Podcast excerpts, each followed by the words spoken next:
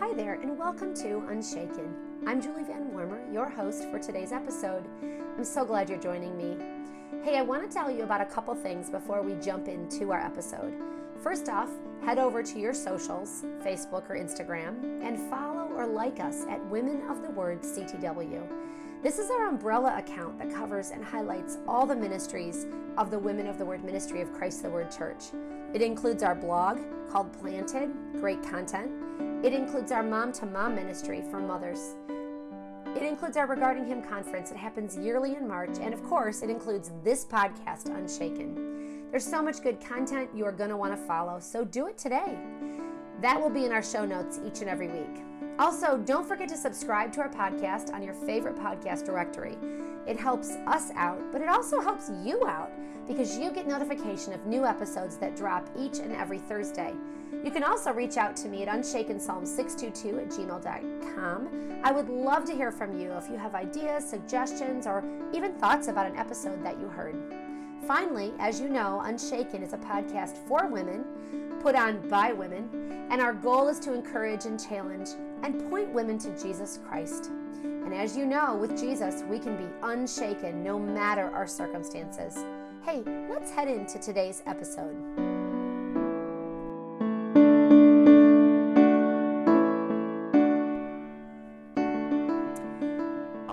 This is episode 94. It's called Patience in Training. Have you ever prayed for patience?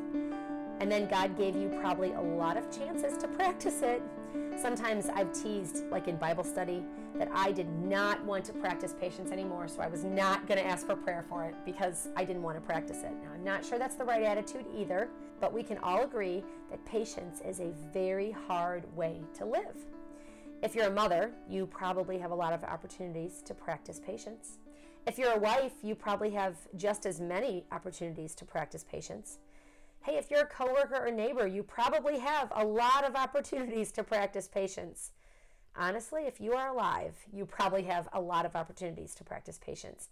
And I'm not really sure that we'll ever have this down perfectly, this side of heaven, but I do think we can really talk about it. And I think I brought the right person. I'm so excited to introduce you to my lovely friend, Rebecca Kepler. Now, if you've been listening for a while, she's been already on the episode before when we talked about favorite verses. And I encourage you to go back and head to those episodes early. Those are some of our early ones. And listen to those because her episode that she shared, her favorite verse, was really impactful to many women. I've actually heard people tell me. And I think she has a lot she can share with us about this difficult topic of patience. So, welcome, Rebecca. Thanks. It's glad to be. I'm glad to be back. Okay, Rebecca. Before we jump into this topic, um, I always like to start with something a little lighter, and I know a little bit about you. Um, and I know that you like things beautiful. Maybe that's the right word. Do, so tell me, tell me your favorite decorating tip. Maybe even one that's cheap and free. Can we do that? We, we will try. Okay, so I really love design. I love making thing look, things look pretty, but I, along with probably you and most other people, are decorating on a budget. We moved into a fixer upper house. We're early on in our marriage, and so Yeah. we just don't have a lot to work with. Um, so I think that my biggest design tip is one that is ultimately a money saver, but doesn't seem so at first glance. Okay. So my tip is to buy less, which is a money saver. Yes. But buy bigger. And what I Oh. mean, it's better to buy one bigger or better, more, you know, better quality item that Sure. might be more expensive at first than to buy several smaller items Yep. that get kind of cluttered um, and that are individually cheaper. So let's say that you Mm. need something for your kitchen table. It would be much better to spend $20 on one big, beautiful vase that you love than to spend a bunch of money, uh, you know, on little tiny pieces, you know, Right. From the dollar store or Yes. Little things that you don't necessarily love, but you're just trying to, you know, do it on a budget, but you're spending $3 here, $5 Sure. here, and it adds up to be $20.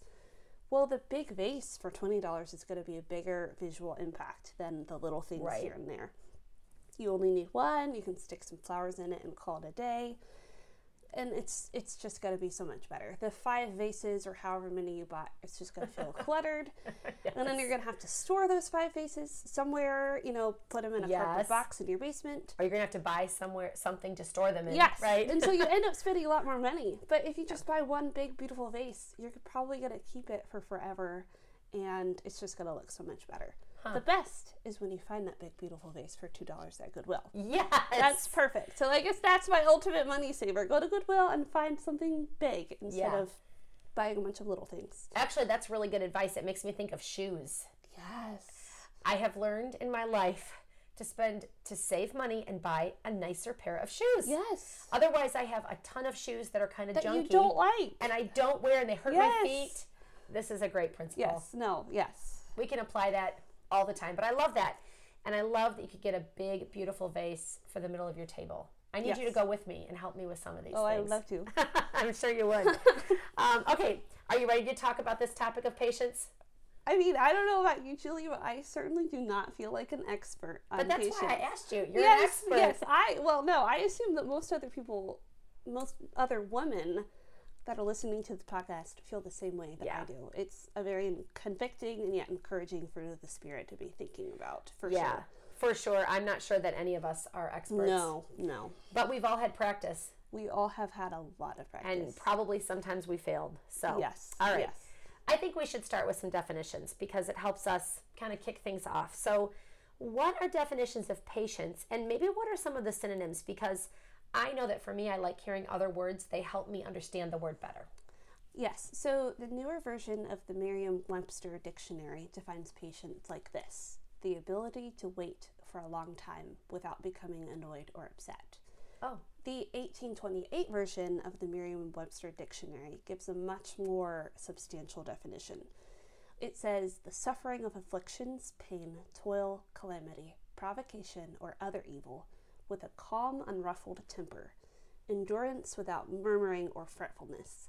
Patience may spring from constitutional fortitude, from a kind of heroic, heroic pride, or from Christian submission to the divine will. wow.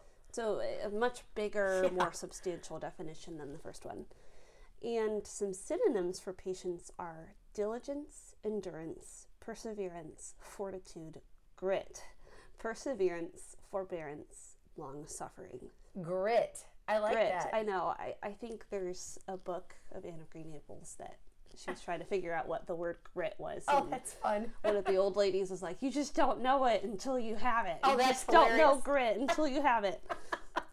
Well, those are great definitions. I especially like the second one because I think it gives us a lot to think about. Yes. What did you say about unruffled something? Um, let's see. Calm, unruffled temper. Yeah, that's what I heard, and I was like, wow. I know. That's, That's- definitely not the temper that you have when you're running late and you get stopped at a red light. That That's is right. not. Yes. Yeah. That's what we should have. Right, we should. have. Yeah. Okay, so is the world's definition the same or different? What What's it like for the world to view patience? So I think the world generally gives that first Merriam-Webster definition. You know, waiting for a long time without becoming annoyed or upset. But honestly, I think that the concept and need for true patience has been kind of forgotten. Hmm. We have so many things right at our fingertips that we almost don't have a reason to be patient. The internet brings us any information we want in just a couple of taps. Hmm. We can get hot, yummy food from the drive through in only a few minutes. Yes. We can make friends on social media without even having met them. Hmm. You get the picture. I Yeah. could go on and on.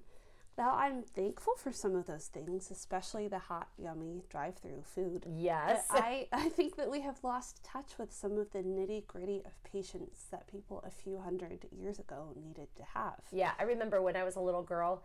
I can still remember um, I was reading a series from the library, and we didn't buy the books. Um, I don't, I don't know. We probably just couldn't afford to buy them, and I waited for those books at the library till people were done reading them because we, the library, maybe had three copies, and in my county they were all out. You know, and you had to wait, and then you'd finally get that book, and I would sit and read for two days straight. You Yeah. know, uh, that's the kind of patience And then you'd have to wait all over for the next one to Yes. come. Yes, that's so true. Ah.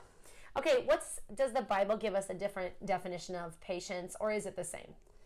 Well, it's similar, but the Bible links patience to hope. The Bible does not refer to patience simply as not getting upset in the midst of a trial. Hmm. God's word shows it that shows us that patience is walking determinedly with joy through the time period of a trial, trusting God, waiting on his hmm. timing, our eyes fixed on the hope that is ahead of us. Oh yeah, that's a little more meaty. Yes. And I love that you brought out that it has hope. Yeah. I, I love that. That's yes. awesome. I think that's key. It's Yeah. key to patience. because it was making me think of being in classrooms. I, as I've mentioned before, I've been substitute teaching at my kids' school, and when you're telling kids to be patient, it's hard for them to figure out how to do that because they don't see the good in it. Yeah. When they're like, "I want that now," you know. Right. But this allows us to see something beyond, Yes. keeping yeah. perspective, maybe. Okay, so um, how are the two, the Bible and the world, similar or different? So the world's patience is founded in their own strength or, you know, in a general belief in the forces of good in the world. But the Christian's patience is founded on mm. trust and hope. Trust in our good God who is in control of all things and who is working all things, even the hard or simply annoying things, for our good. Hmm. And hope that God has a perfect plan and will bring it to completion. The Christian's patience comes from knowing that God is working everything out perfectly, even though they are walking through some sort of situation in which they can't see how God will use it for good, like what you were talking with the mm-hmm. classroom. And the Christian's patience brings obedience to God's law in the midst of a trial, even if it seems like it would make more sense to disobey Him based on the situation. Hmm. As Christians, we believe that God uses bad things for good. James 1 2, 2 through 4 says, Count it all joy, my brothers, when you meet trials of various kinds, for you know that the testing of your faith produces steadfastness. And let steadfastness have its full effect, that you may be perfect and complete, lacking in nothing. I love that verse. I memorized that chapter last summer, and I love that verse. Yes, yeah. I think that was the verse that I was talking about in the last episode. I think it was. Yeah. Yes, I think it was. Yes. because steadfast is my son's Yeah. name. But anyways, um, we can think to the example of Joseph in the Old Testament. He was patient under much hardship and pain and loneliness, and at the end, those bad things resulted in the lives of his family being spared from famine. Yeah. You know, he had no idea at the time, but there's that verse: "You meant it for evil, but God Right. meant it for good." Yeah. So, as Christians, we can believe that God uses even our little frustrations and inconveniences for good, and we can be patient because of that. The world can't believe that. Yeah. They don't have that hope. They don't have the God who's in control of all things. Right. As Christians, we can also believe that God will use bad things to sanctify us and to change us. We can actually believe that every time that our plans don't go the way that we wanted, or something annoying comes our way, that God is using that specific thing to make us more like Him. Hmm. We have the choice to either see that thing as something that is simply annoying and out of our control, or something that God has specifically brought into our lives to make us more like Him. Hmm. Wow, that's interesting to think about. I, I just have to say, it's just switching some of what you said, it's just switching our perspective Yeah. from having it be on what we want to do and our thoughts, but to what God is doing. Yes. I love that. That's yes, good. Which ultimately brings us a lot more hope and comfort Yes. and joy because we see, oh, this is God's plan. Yeah. His plan is better than my plan. And sometimes maybe even memorizing a scripture that fits with that is good. Yes. Like that considered all joy Yes. from James 1 is great to memorize. If you're going to memorize a verse, that's a good one. Yes. So, Rebecca, how can we actually be patient? What do we need to do? Like, I want to be patient. What do I do? Well, before we can start to be patient, we need to figure out what we're waiting for, what we're working for, and what we're hoping for. My Bible study is studying First Thessalonians, and in the first chapter, Paul is just thanking God hmm. for how the Thessalonians have persevered and have had patience through persecution and have become an example to the whole surrounding region Yes. for their faith. But the reason they were able to have patience was because they knew what they were hoping for. They were hoping and waiting for Jesus' return. That's what Paul says.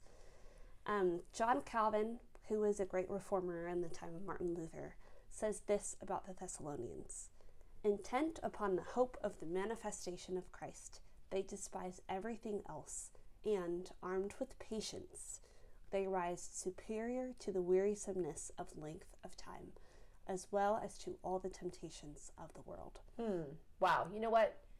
I'm going to have you, you read that. I'm going to have you read that again. Okay. Because there was so much there. I got to unpack I, it in my I know, head. I know.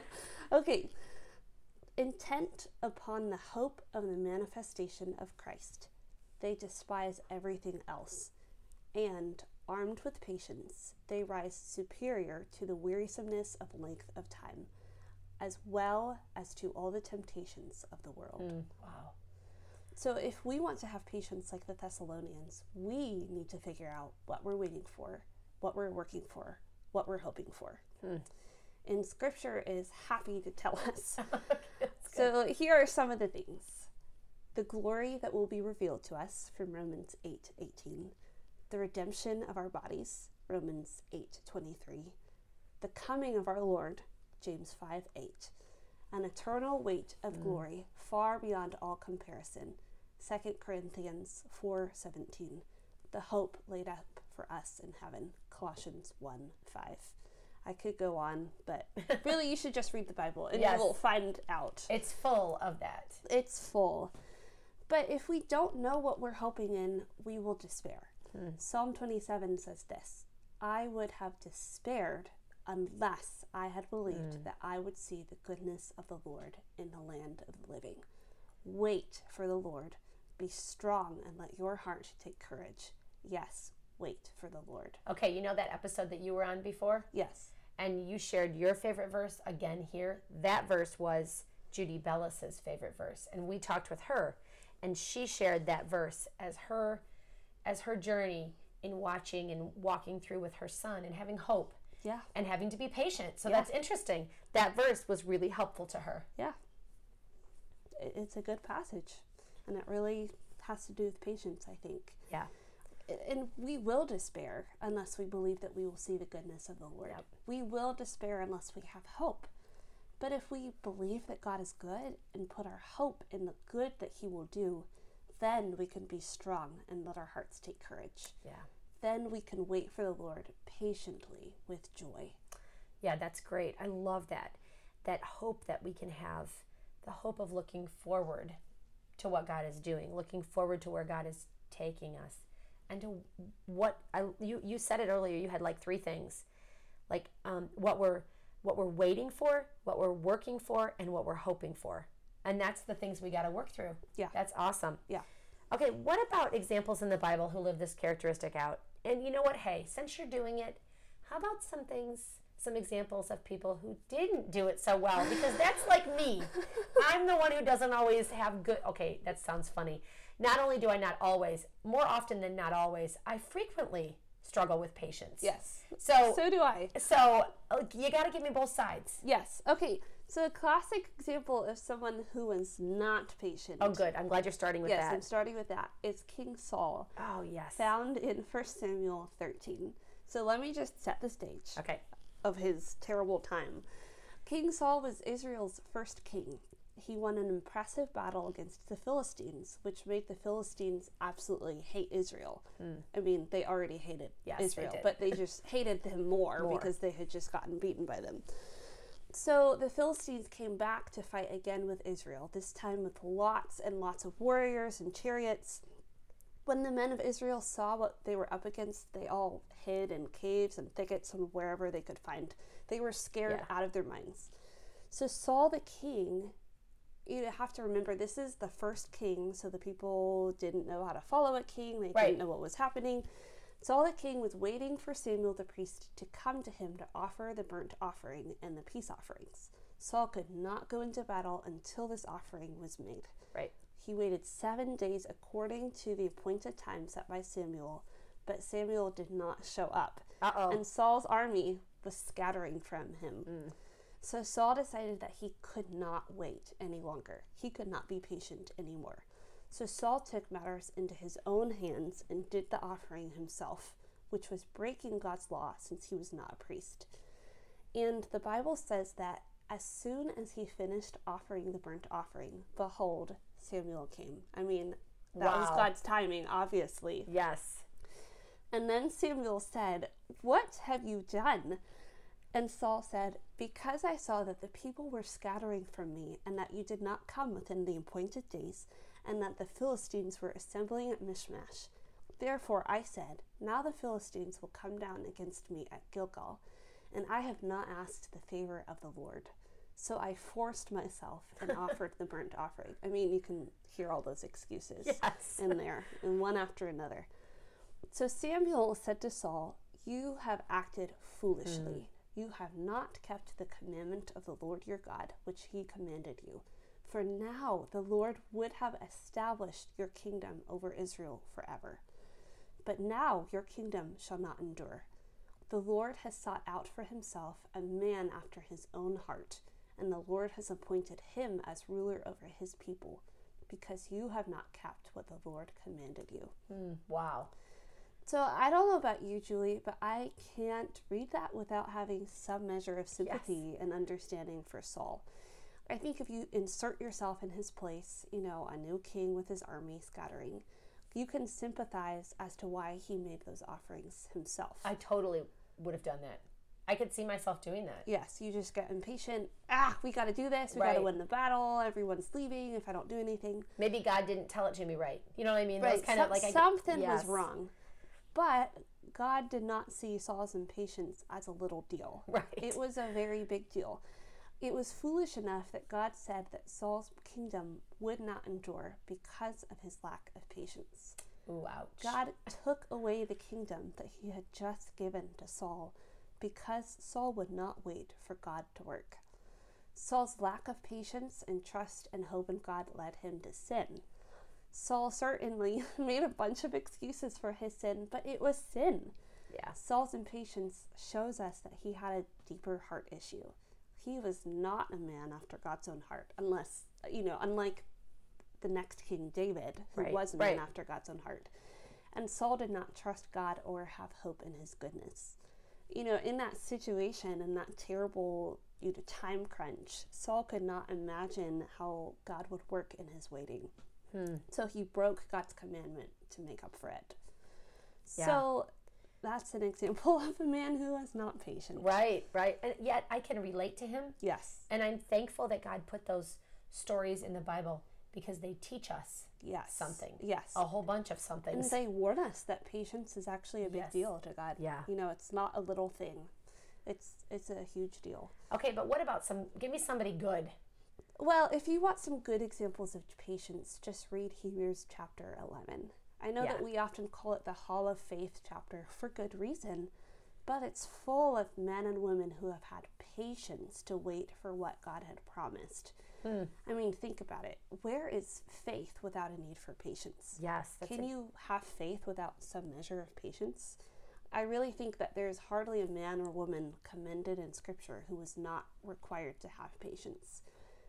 God requires us all to wait on Him. I think it's a big part of faith. Okay, so maybe we should um, change that from the Hall of Faith to the Hall of Patience, right? Well, I mean, it does talk about faith a lot, I know. but I think I think that patience and Yeah. faith just go hand in hand. They do.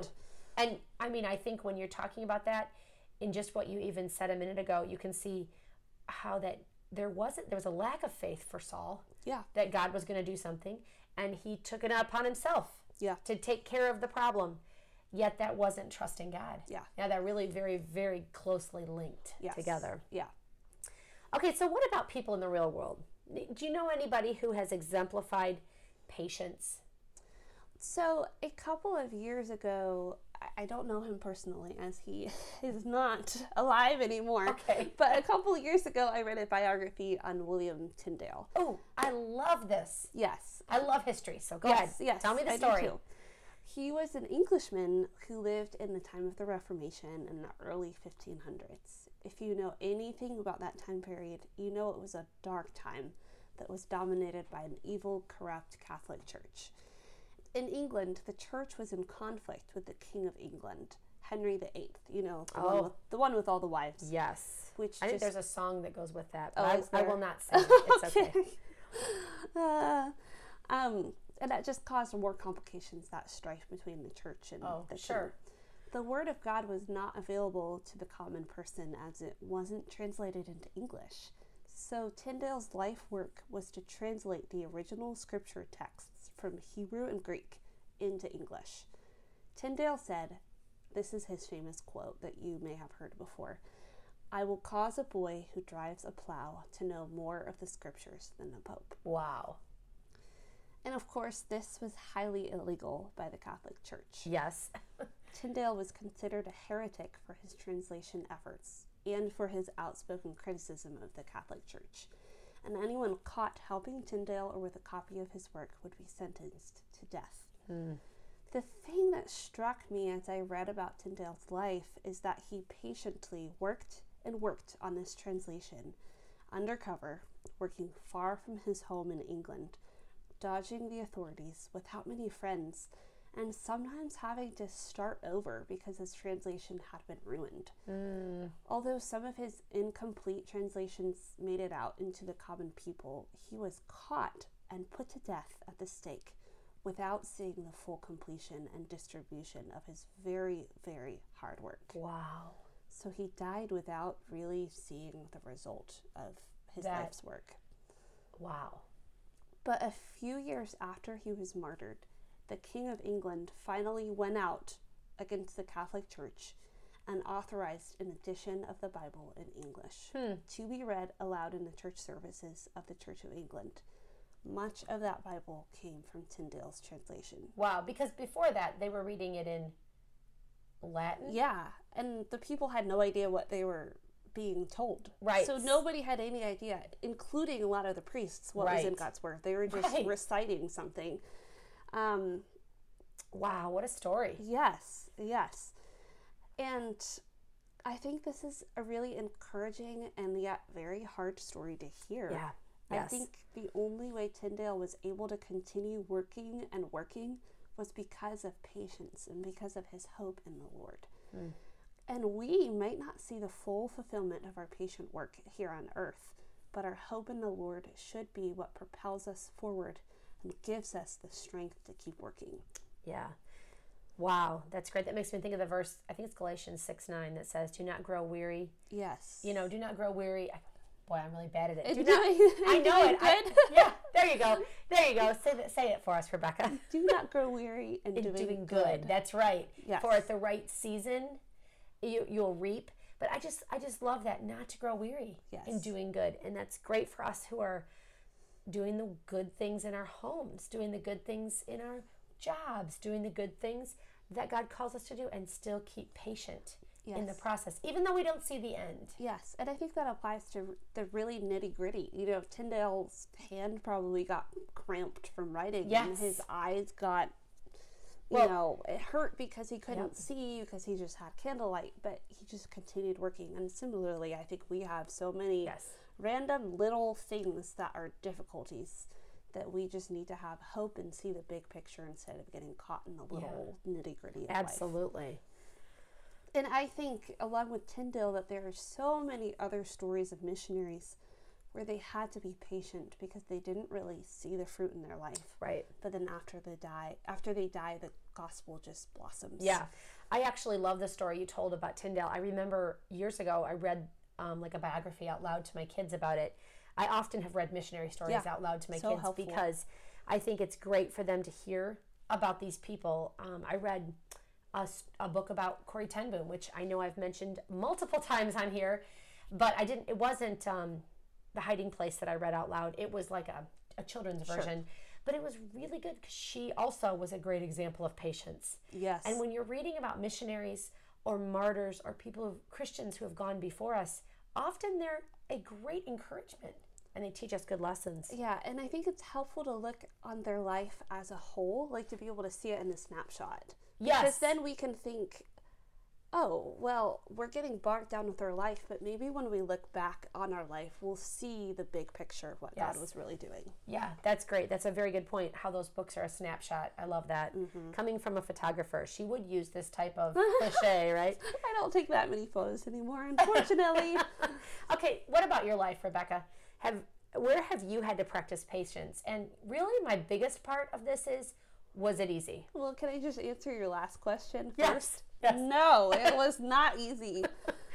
Um, I definitely know what it feels like to be in a situation where you don't really know how God is going to work through it. You can't see the snapshot. No, you cannot. As I talked before in this podcast, which I just want to let you know, Julie, I have not listened to the podcast. I do not want to hear myself talk. Okay. But yes, I I'm thankful that it, it has It been has helpful. helped people. Yes. Um, but as I talked before on this podcast, I was born with a genetic syndrome called Treacher Collins that resulted in a lot of facial surgeries when I was younger. When I was little, to about junior high, I just felt kind of lonely and alone. I had good, kind friends, but it was just a sort of lonely that came from just being different than everyone else. I mean, that would have happened in junior high regardless. Yes. I feel like junior high is an especially difficult Yes. time, but it was amplified by looking a little different and having to deal with really commonplace things like not being able to hear people when I was swimming because I had to take my hearing aids off and just things like that. Having to Yeah. go to doctor's appointments and surgeries when no one else in the youth group had to do that. It just felt like there was something embarrassing and wrong about me. Now that I'm older, I can see the lie in thinking that having a medical Right. problem is embarrassing.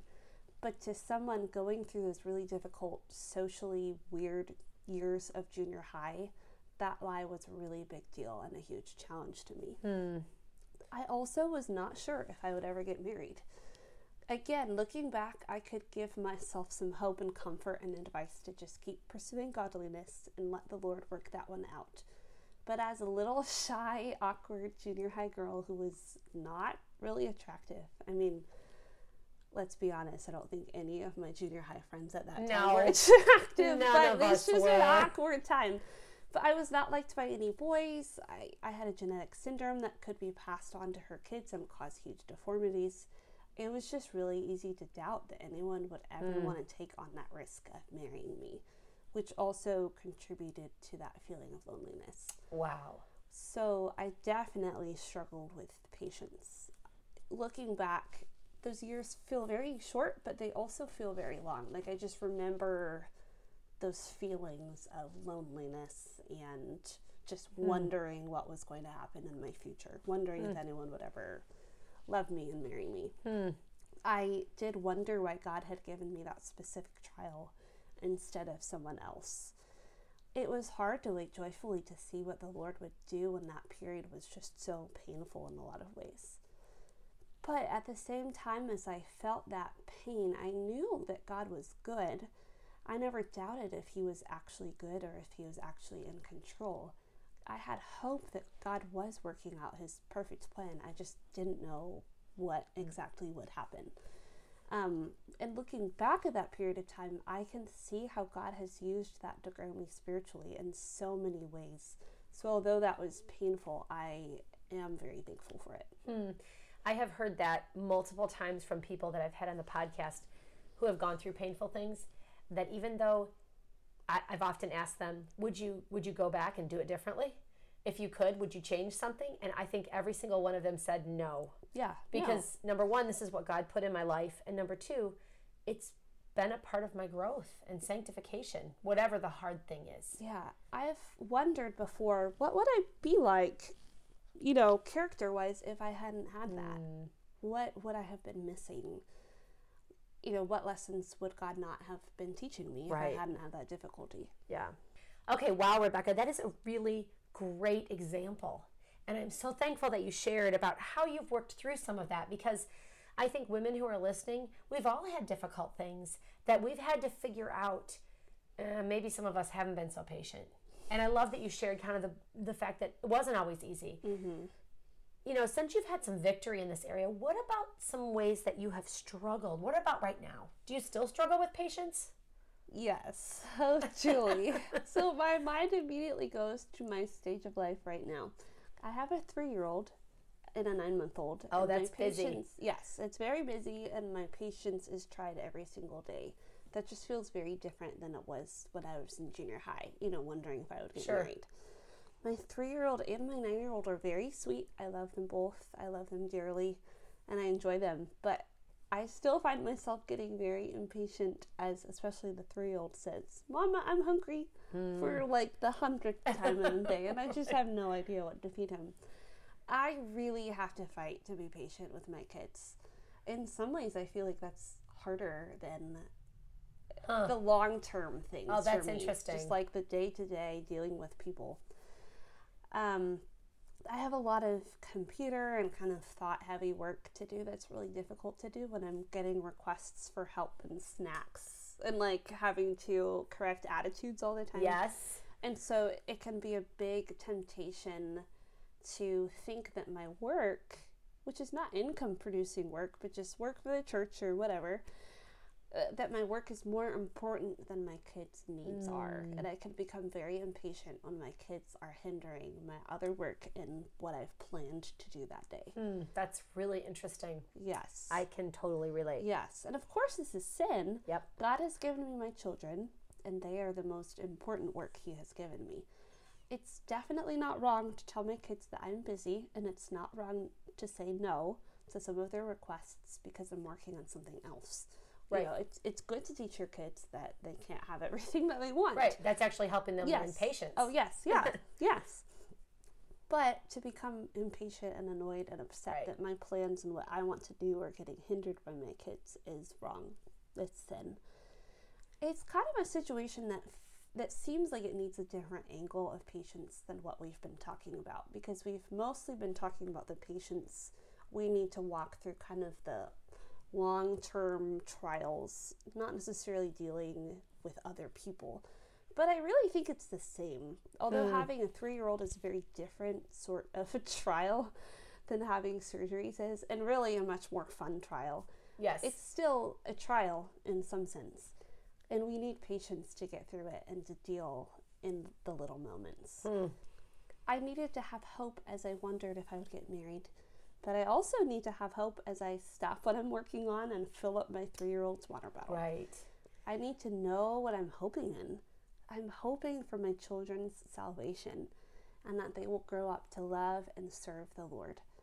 I hope in the Lord's promises of claiming my kids as His own. I hope in the Lord's promises that children are a blessing and arrows in the hand of a warrior. Hmm. You know, my, my kids are the most important work. They are going to be far more lasting than the work that I'm doing Sure. on my computer or whatever. And those big hopes and those understandings and right priorities can help carry me in those everyday moments of motherhood when I'm tempted to be impatient.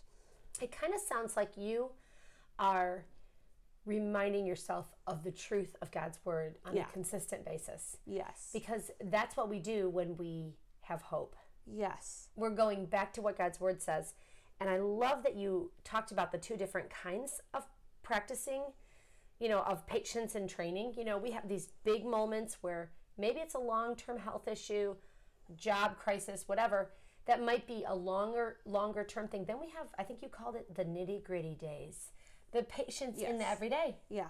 But yes. they're still kind of still rooted in the same thing. Yes. Yes. Yeah. That's good. And those nitty gritty can just get you. Yeah. Like it just makes your heart like, ah, Yeah. I can't deal with this anymore. And I, I also think that sometimes with the nitty gritty stuff, we don't even see it. Yes. And I love that you pointed out the fact some of your examples were good because, you know, we do have things to do. You know, we have jobs. Some people have jobs at home or they have things they have to get done. But there's a way to go about it, and it's really a heart attitude mm-hmm. because we can, we are, as I know this, trust me, because I have six kids. They all, I often have heard them when they were kid, little kids, act and speak in the same way that I do. Yes. Yes. And so even if I don't speak it, they would still act that way. yes, So our what we're saying and doing is important. for sure, for sure. And again, I'm not saying that every time that my three year old, you know, comes to me asking Right. for water, I'm having this big thing. I have to work towards thinking in that long term view Yeah. and reminding myself of God's truth. But I think even just stopping and thinking about your life, like where am I tempted to be impatient? Mm-hmm. And thinking, okay, well, how do I align myself with God's truth and how do I Yes. remind myself what is actually important in the, that little situation that I know is going to come up? I think that can be really helpful, like Yeah. planning for Purpose. those times that you're going to be impatient. Yeah, having some purpose behind Mm-hmm. it so you're prepared. I love that. That's great. Have any other people helped you during some of those impatient times? I think whenever someone has given me hope or simply told me that they love me, that has been really helpful. Hmm. So, I mean, back to when I was younger, it was parents who loved me, and especially a pastor who loved me and told me that I was beautiful and talked about me getting married. Those were hmm. really helpful to give me hope. And sometimes it just takes some encouragement to help someone who is impatient. I think we should get into the practice of reminding each other where our hope lies. Hmm. Like, imagine how much happier we would be as a group of women if we consistently reminded each other of our hope. Like, hmm.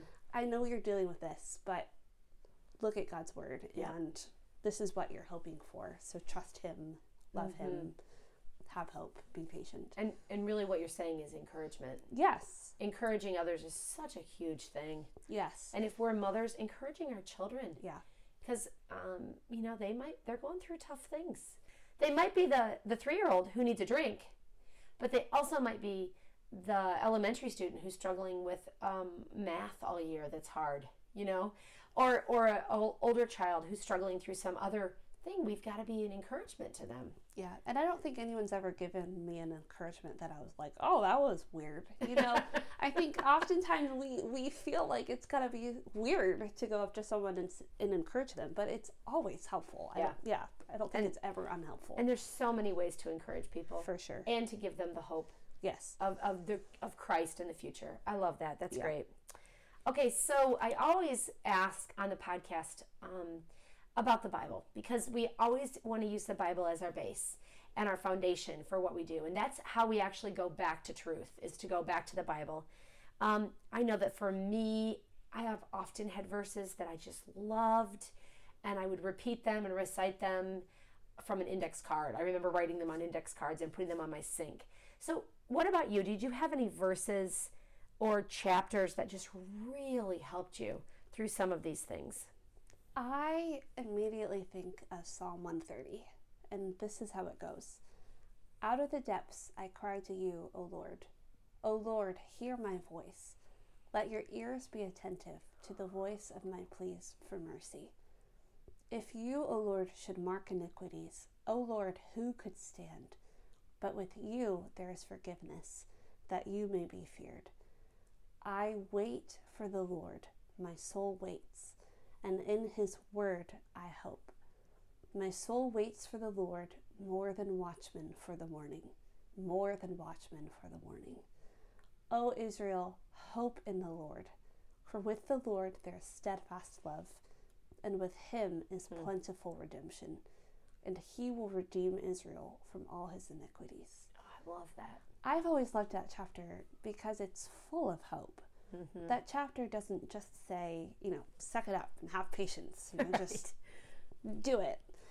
It- You it- got this, girl. Yes, It doesn't no, say that. It does not say that at all. It gives the reason why we can be patient. We can have hope in the Lord and His plan. God loves us and will use our trials for our good.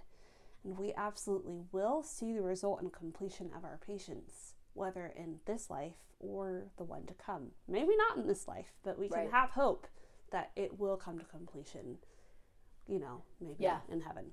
Yeah, that's great. I love these verses. I, I actually remember, uh, it's funny you bring them up because I remember a particularly hard time in my life and I was waiting for answers for something and they were not coming. And I remember, I think I read this chapter every day. It was like about three or four months and I read it a lot. And I loved the little part that says how we're supposed to wait. We're supposed to wait more than the watchman waits for the morning. And I that always struck me because it reminded me that we needed to be intently waiting and not just passive, right? We need to be looking and waiting and hopeful. And there's a goal. I just I just thought that was a great reminder to me, and I needed that at that time. Yeah, and if you're the watchman waiting for the morning, the morning is coming. Like it's not going to Yes. not come. Yeah. You're waiting for something that you know is coming. Yes, that's right. Okay, so, you know, this is really good to talk about, but we have to kind of figure out how we're going to do it. So, mm. what are some practical ways that we could we could do this, grow in this particular area?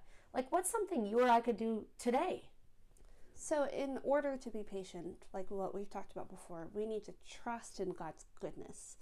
So, we need to remind ourselves of God's goodness. So, some ways to do this are in the midst of any annoying situation, thank God for one thing. So, hmm. you know, you're sitting at that red light, you look around and you thank God for one thing. Another thing would be to make a list of what God has done for you in the past Mm. I love that one. remind yourself that God is a rewarder of those who diligently seek Him and read about the reward that awaits us in heaven. So, again, focusing your eyes towards what will come and understanding what is actually going to come. And then read about the men and women in the Bible who are patient. You know, mm. those men and women of Hebrews 11 or all over the Bible. You know, Yeah. Job, Hannah, Esther, David, all of those people. Yes. Joseph. Yes, yes. And then read through the Psalms and praise Him using His own words. I mm. think sometimes when we're in the midst of a situation, we just don't have the words to speak to praise Him. But if we just open our Bible and go to the Psalms, we can use His words to reorient our mind mm-hmm. towards His truth and towards our hope. Hmm. Those are great. I, I actually have two more to add to your list. Okay, is that all good. Sounds great. Okay, one is I think reading, we talked about it already, so this is a repetitive um, comment, but reading good biographies Yeah. about missionaries or, or Christians who loved God in whatever circumstance. They don't have to be missionaries, but I, those always, always, always encourage me and always give me hope. I love your description that they're just a snapshot from the beginning to the end of this person's life, you know, but we can see how they lived, Yeah. and that is great. I also love the idea of making a list of what God has done in the past. I call those spiritual markers. And I have my own lists and I have them, you know, all the uh, journey on the way. I've got my signs up right on my road that I can remember all the things that God has done and the ways that He has worked for my good, even in hard things. And I also think asking other people about that in their life is great. Yes, or even what they've seen in your life. Like I think sometimes you totally forget. Oh yeah, I was dealing with that five years ago, or this is Yes. how I've changed. Yep, that's right. That's great. That's great. That's another encouraging way to speak to somebody. I love those. Those are so awesome. I think it's um, been really good today to talk about patience. Um, I'm so thankful that you were able to join us today. Yeah, thanks for having me. This was fun. Uh, I f- would you be willing to pray for us? Sure, I would love to pray. Father God, we thank you for your patience. We thank you for your goodness, for your faithfulness. We thank you that you're sovereign over all mm. things. Amen. I pray that you would remind us of your sovereignty, that you would remind us of the hope that we have in you. I pray that you would give us the strength to work without growing weary, to have patience with those around us. I just pray that we would hope in you and hope in your goodness and in mm. who you are, that you would remind us of you. And I pray this in your son's name. Amen. Amen. Thanks again, Rebecca, for being on with us today. Yes, I'm glad to be here. All right. Um, I'm guessing I'll probably get you again sometime. I would love to come. That'd be great to have you. Okay, don't forget, next week we are going to have another episode drop next Thursday. It's our fourth installment of Feminology. So we're going to talk about a brand new focus called Strength for women. So I think you're going to love to listen to that. We're going to kind of hash through it and start thinking about can a woman be strong? Like, is it okay? And how does that look in the real world? And remember, when everything around you is shaken, you can stand unshaken because of our rock and our fortress, because of God. Until next time.